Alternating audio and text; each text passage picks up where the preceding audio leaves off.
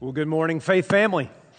Hey, it's good to see you. If you got your Bible, go Luke 14, Luke chapter 14, and we're going to look at uh, another parable in our series uh, entitled Illusions, and we've got a long way to go and a short time to get there. So if you're able to stand, please do so. As you look to Luke 14, we do this for the honor of reading God's Word. We're going to cover a lot of verses this morning, but I'm just going to read for our scripture reading here, uh, verse 7 down through verse 11. Uh, Luke chapter 14, uh, verse 7 through 11. This is God's word to us this morning. It says, He told a parable to those who were invited when he noticed how they chose places of honor, saying to them, When you're invited by someone to a wedding feast, do not sit down in the place of honor, lest someone more distinguished than you be invited by him. And he who invited you both will come and say to you, Give your place to this person, and then you'll begin with shame to take the lowest place. But when you're invited, go and sit in the lowest place so that when your host comes, he may say to you, Friend, move up higher. Then you'll be honored in the presence of all who sit at the table with you. For everyone who exalts himself will be humbled, and he who humbles himself will be exalted. Pray with me. Oh, Lord, what a joy it is to study your word as week after week we've been, uh, we've had our lives exposed to truth. And uh, Lord, thankful for the life change that's happening in this body. God, uh, what you're awakening in us. And uh, just ask that you would do that again this morning as we try to faithfully present uh, the words of life. Uh, given in, in, in your word. So we ask it to the glory of Christ, we pray. Amen. You may be seated. There are no grand celebrations here. No speeches, no bright lights. But there are great athletes. Somehow we've come to believe that greatness is reserved for the chosen few, for the superstars. The truth is, greatness is for all of us. This is not about lowering expectations. It's about raising them for every last one of us. Because greatness is not in one special place. And it is not in one special person. Greatness is wherever somebody is trying to find it.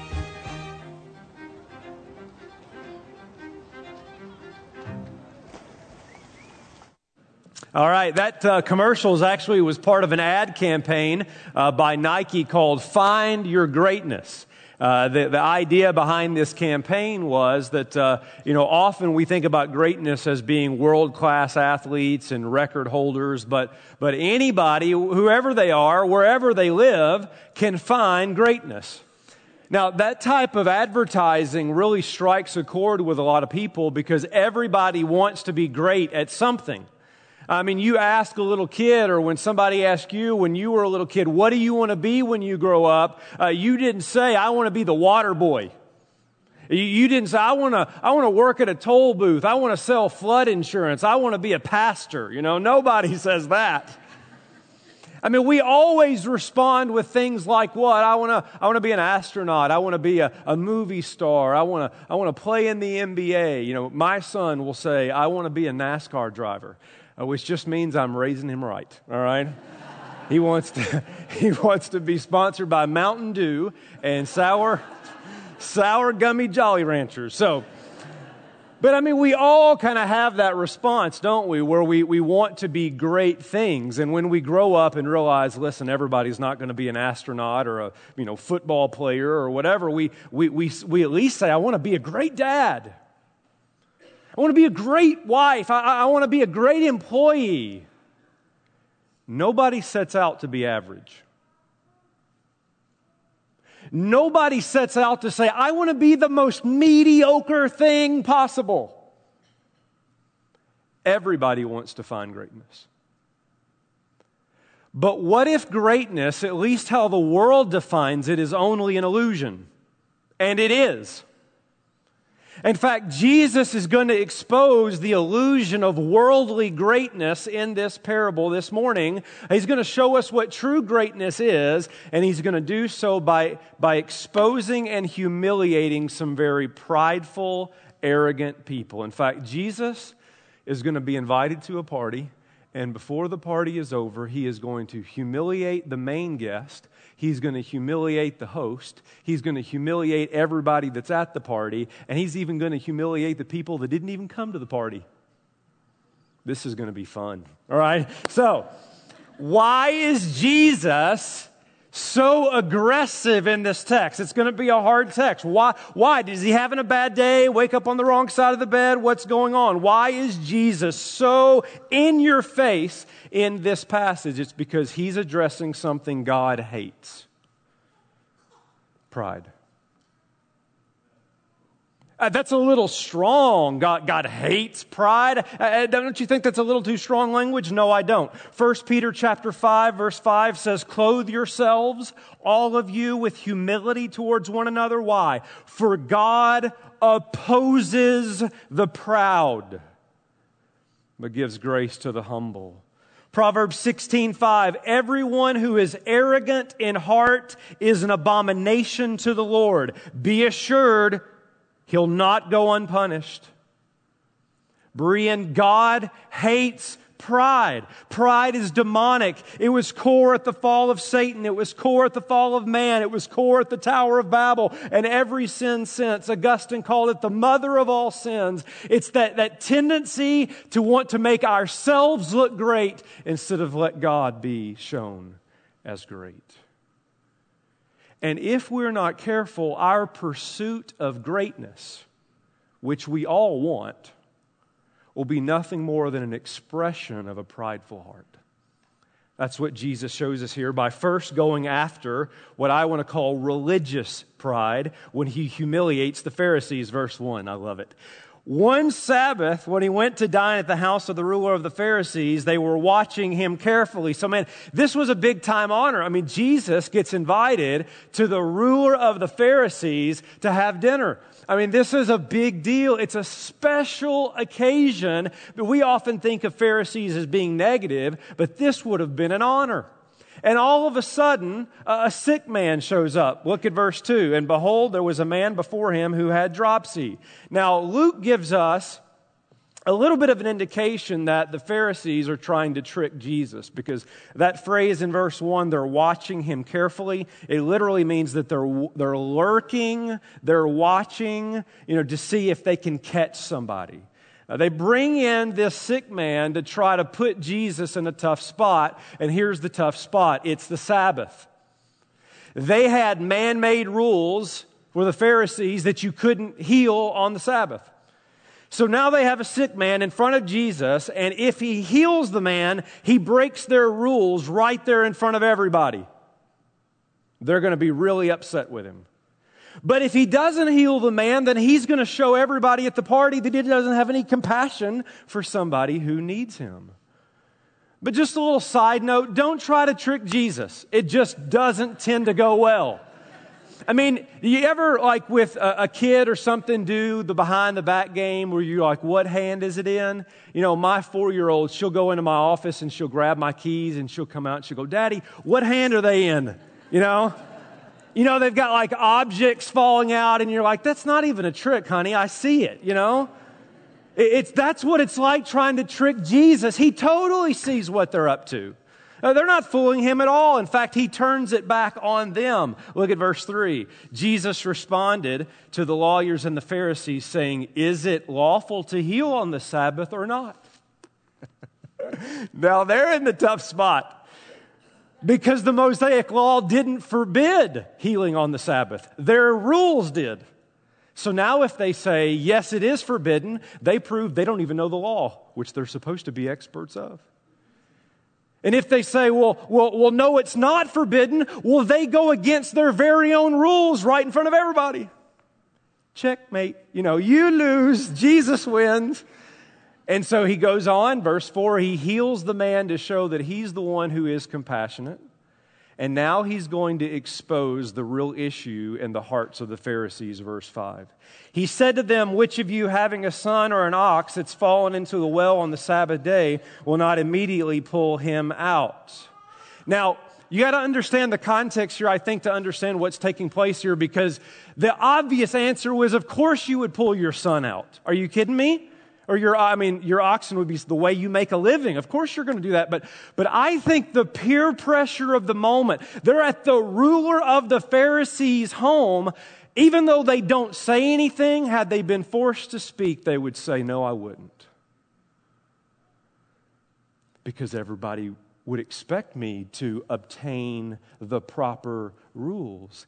And Jesus, in asking them this, exposes their heart that at the end of the day, you care more about your man made religious rules than you do your own son. Jesus is exposing here what I call religious pride. Religious pride is when you use religious things to make yourself look great in the eyes of others.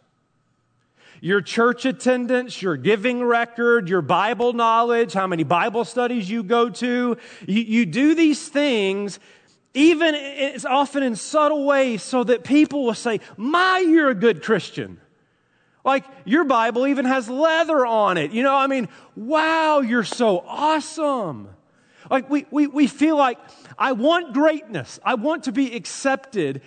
And keeping the rules in the church, keeping the rules in the religious settings that you're in, is one way you think you can get it. But the problem with that is what's your heart? You see, you can look really good to the church and really good to your Christian friends and really good to the people who go to Bible study with you, and all the while look really small to God because he hates religious pride. When people look great on the outside, but their heart, as Jesus would say to the Pharisees, is full of dead men bones. Look at Amos chapter, um, Amos chapter 5 here in verse 21. This is said of Old, uh, Old Testament Israel. God says, I hate. So again, I'm not using too strong a language here. I hate, I despise your feast. I take no delight in your solemn assemblies. Even though you offer me burnt offerings and grain offerings, I'll not accept them. The peace offerings of your fattened animals, I'll not look upon them. Take away, oh, that he would not say of this this morning of us as we were singing. Take away from me the noise of your songs to the melody of your harps. I will not listen. God is saying, when you come to me, with all your songs and your guitar and all your lyrics and all your religious activity and all your leather bound Bibles and all your sermons, but your heart isn't engaged, I don't even want to listen. I don't want to listen. It makes me sick. Why? Because you don't find greatness in religious activity. And if you think you do, it's only an illusion. Jesus now moves from offending the Pharisees to now everybody that's at the party. Don't invite Jesus to your party, all right? Verse 7 He tells a parable to those who were invited, so everybody that's at the party, when he noticed how they chose places of honor. Now, this would have been unbelievably awkward socially. You know, Jesus was like, all right, Pharisees. And then he turns and says, hey, everybody else, I got a word for you. I noticed how you tried to sit in certain seats. I, I, mean, imagine you invite me over to your home and you're like, hey, we want to get to know the lead pastor, and we've invited our neighbors over and family members, and we're just going to have a great old time. And I, I stand up in the middle of the meal and I just say, Man, I noticed that you guys are wearing a bunch of nice clothes. You are some of the most greedy, uppity, snobby people I've ever had a meal with. The next time I come over, you better wear jeans. And I sit back down. You'd be horrified. I would never be invited back ever again to your house. And that's what Jesus does. He says, Hey, hey, hey, I've noticed something about you at this meal that, that that you need to be aware of that I'm going to expose to you. I've noticed that you're all lobbying to see who can sit at the right seat at the table. I mean, as most of you know, tables in those days were in a U shaped, and whoever sat in the middle was the most important, and, and then to the right, and then to the left, and then the next right, and then the next left. And the further out to the edge that you got, the less important that you were. And so Jesus noticed that, like, you know, Bill shows up and he licks a fork and sets it down, and if it's okay, I'll sit here, you know, and, and like, John pulls out his Sharpie and he writes his name on his cup, and I, I think I'll just sit here. And, and they're all trying to find the best seat at the table. And Jesus isn't concerned about where they sit down. He's concerned about a heart that thinks social status brings you greatness. If I sit at a certain seat, if I sit by a certain person, then I'll make much of me. So Jesus tells the parable, verse 8. When you're invited by someone to a wedding feast, don't sit down in the place of honor, you see. Lest someone more distinguished than you be invited by him, and he who invited you both will come and say, Give your place to this person, and then they'll begin, you'll begin with shame to take the lower place. But when you're invited, go and sit in the lowest place. And then when your host comes, he'll say, Friend, move up higher. And then you'll be honored in the presence of all who sit at the table. So that's the parable. Now, imagine that you're at a wedding, just so you can understand here this parable. Imagine you go to a wedding and um, you are dating the cousin of the bride's former roommate. So you're really important. You know, I mean, you're a big deal. Everybody wants to meet you afterwards, right? And you walk in and you notice that there's a seat up in the front by the family where the family has reserved seating and, and you think, hey, I'm pretty important. You know, I'm dating the cousin of the bride's former roommate. I mean, I matter. And you walk all the way down and you sit in that seat and you think, yes, I belong. I'm in the right section. I'm with the right people. I am right where I belong. Till all of a sudden an usher taps you on the shoulder. Excuse me, sir. This is for family only. We have a seat all the way in the back for you. And you get up, and everybody's staring at you. You know, some lady's like, ah, the nerve, you know. That camera guy jumps out of nowhere like he always does, takes your picture, and now you're in the wedding album. You know, I mean, you are horrified.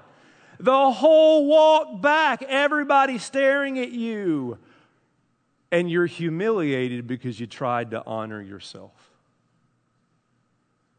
You thought you were more important than you really are, and you took a seat that didn't belong to you. Jesus says that's exactly what you're doing at this party, and that's exactly what all of us in this room do from time to time. If I could only be their friend, if I could only have that economic status, if I could only associate with that group, then I'd find greatness. And it's not just the participants. Now Jesus is going to offend the host. this is better than Jerry Springer. Verse 12. He said to the man who had invited him, so now here's the host of the party.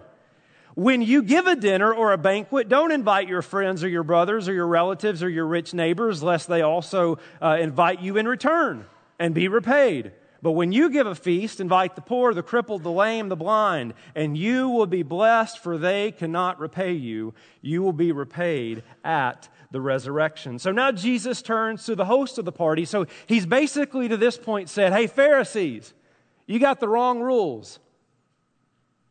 Participants at the party, you're in the wrong seat. Hey, host of the party, you invited the wrong people. You invited people that look just like you. They act just like you. They're in the same social status you're in or higher that you might rub elbows with them. They are people that can repay you. It is, listen, in the ancient Near East, uh, wedding banquets like this and social gatherings were a time of social networking. I mean, the best way to describe it is say the Godfather, right?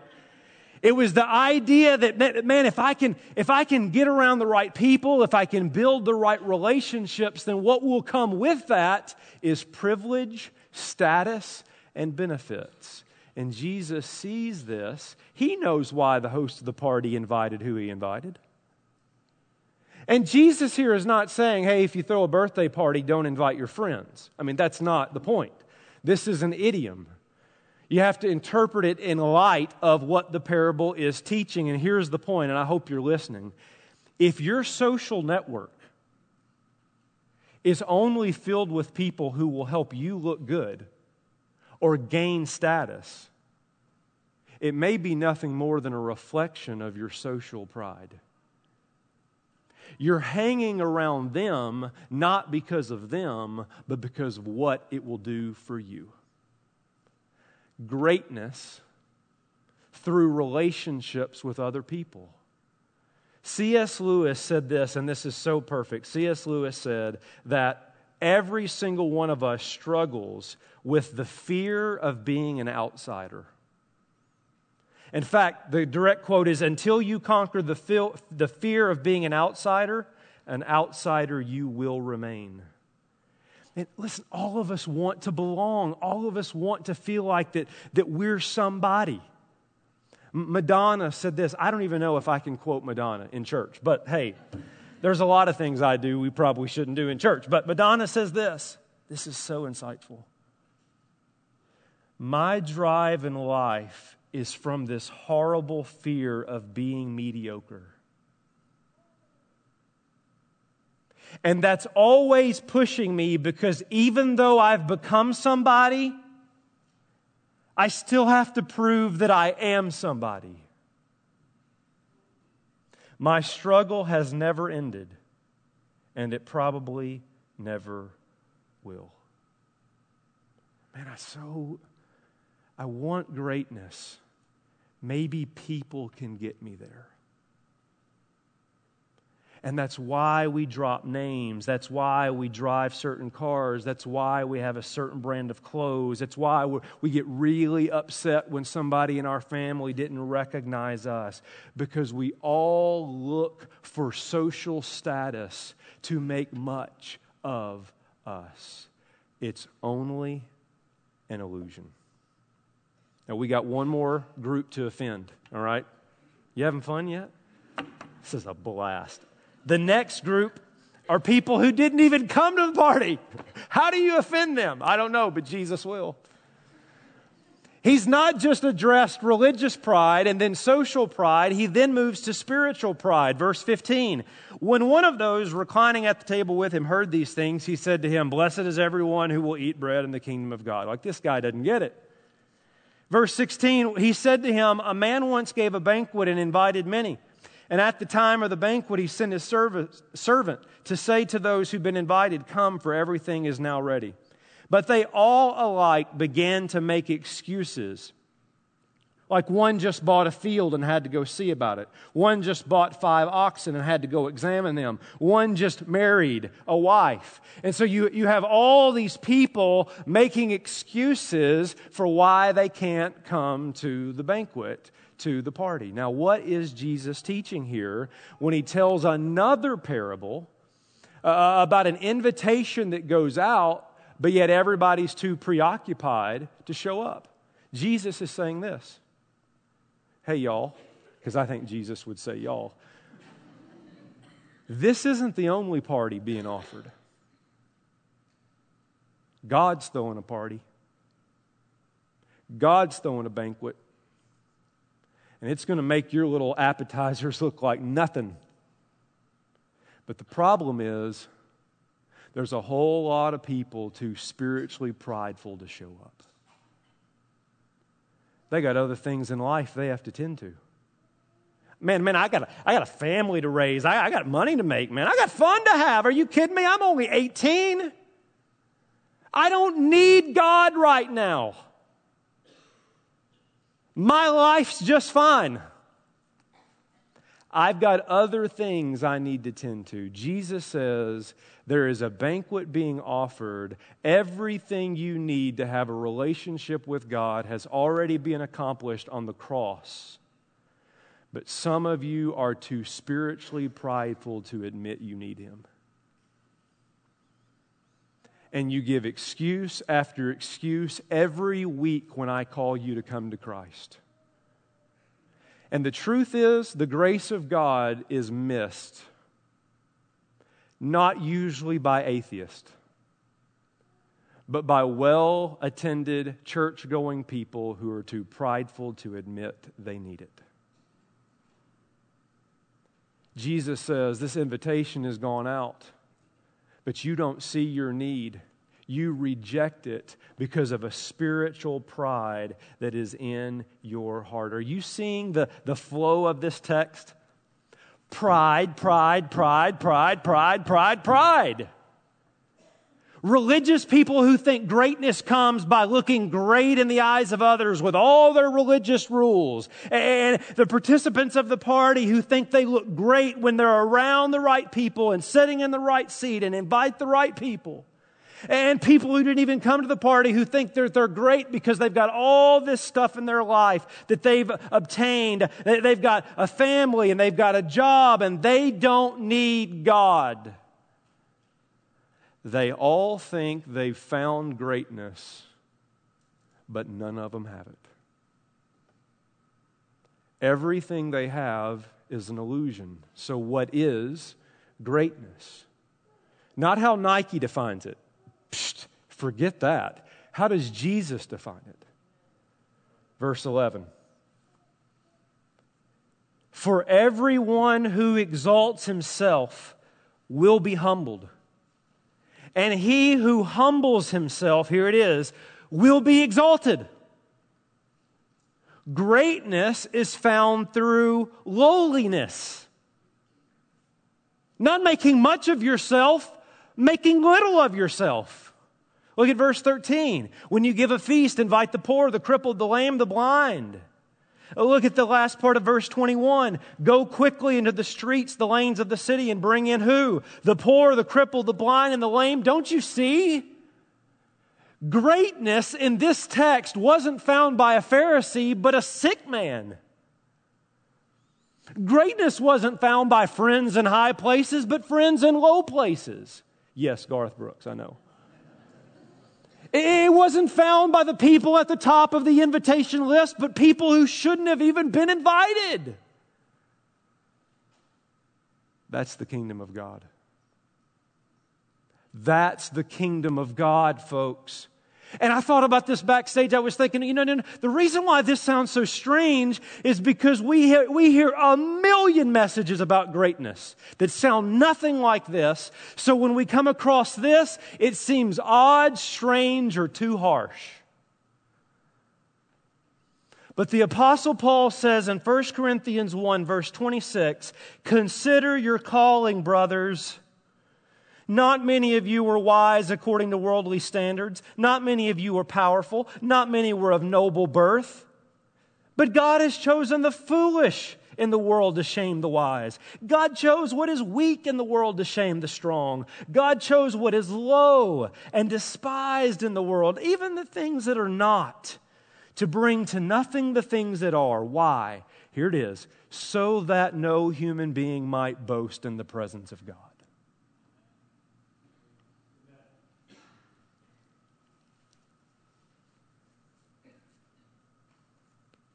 God doesn't need self sufficient individuals seeking status. God wants servants who have found their status in Jesus alone and live to make much of Him. And if you're not willing to get that low, you'll never be great. It's not new, it's the whole storyline of the Bible. God's going to choose a nation whereby to bring his son, the Messiah. And he doesn't choose the powerful nation of Assyria. He doesn't choose the powerful nation of Babylon. He doesn't choose the rich nation of Egypt. You know who he chooses? A group that will be slaves to all three of them. And he lifts them up. He leads them out. He is their God. They are his people. He does things for them they cannot do. Why? So that they cannot boast in themselves. And when this Messiah comes on the scene in the New Testament, he doesn't come with guns ablazing. He doesn't come with scepter in hand. He comes in a manger for Pete's sake. He's from Nazareth, where nothing good comes from. His dad, his earthly dad, is a carpenter. The messenger of this whole kingdom, his cousin John the Baptist, is a bug eating maniac living in a van down by the river.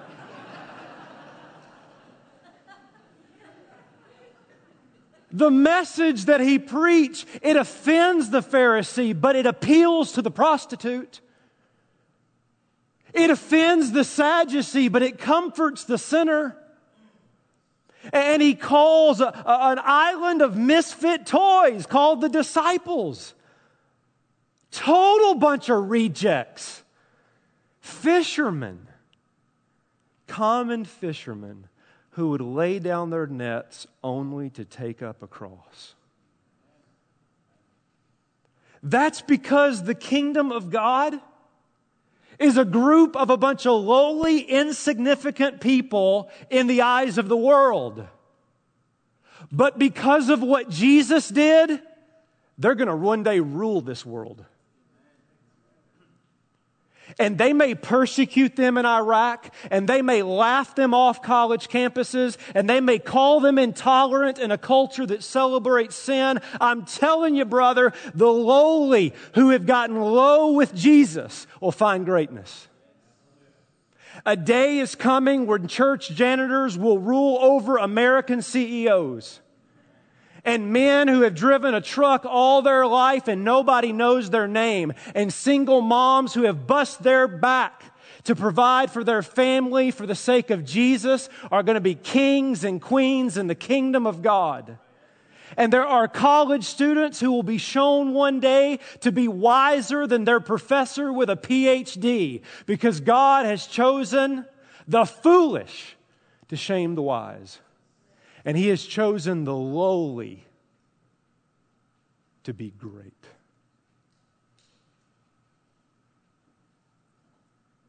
So you can run on in this life pursuing everything the world says that's how you'll find greatness and never find it.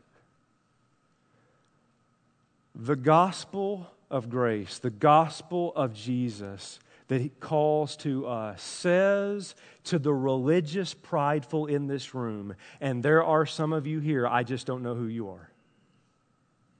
Greatness is not found in keeping all your rules, it's in realizing you've broken all the rules. That's greatness.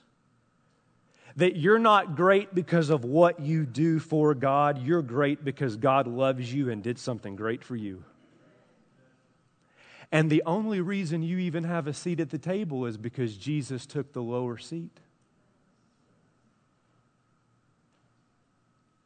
The gospel calls out to the socially prideful in this room, and there are some, I just don't know who they are. That greatness is not found in your status in this life. Greatness is found when you have status with God. That there is now no condemnation for those who are in Christ Jesus. Greatness is not what relationship you have with the people in this world, it's a relationship with God. And if you know that that relationship with God has given you a seat at the table, then why do you need to fight for seats in this life? You see? And if you received at the table because you had nothing to give, how much more you'll receive people in this life who have nothing to give you? The gospel calls out to the spiritually prideful that says, Man, my life is just fine as it is. I don't need God. That's not greatness. Greatness is admitting that you don't have your life in order, that you have a need, and His name is Jesus. For what good will it do if you gain the whole world but forfeit your soul? And I know the response to all these things when you deal with pride is if, if I were to swallow that and get low, that'd be humiliating. You don't, you don't know what people that I work with would think. You don't even know what my spouse would think. I would be so embarrassed. Listen, you think that's humiliating? Imagine having all your clothes stripped off, beaten in front of everybody, and hung upon a cross for the world to see. Trust me, Jesus knows more than anybody in this room how greatness is found in humiliation. Will you humble yourself? Will you, in a world that's all about the championship athlete, that's all about the movie star, that, that encourages you to find greatness? Will you understand what the Bible says that you could look great in the eyes of the world? You could even look great in the eyes of your family and be completely insignificant. This morning, would you humble yourself? Admit your nothingness. Because it's there and only there that you find greatness. Let's pray.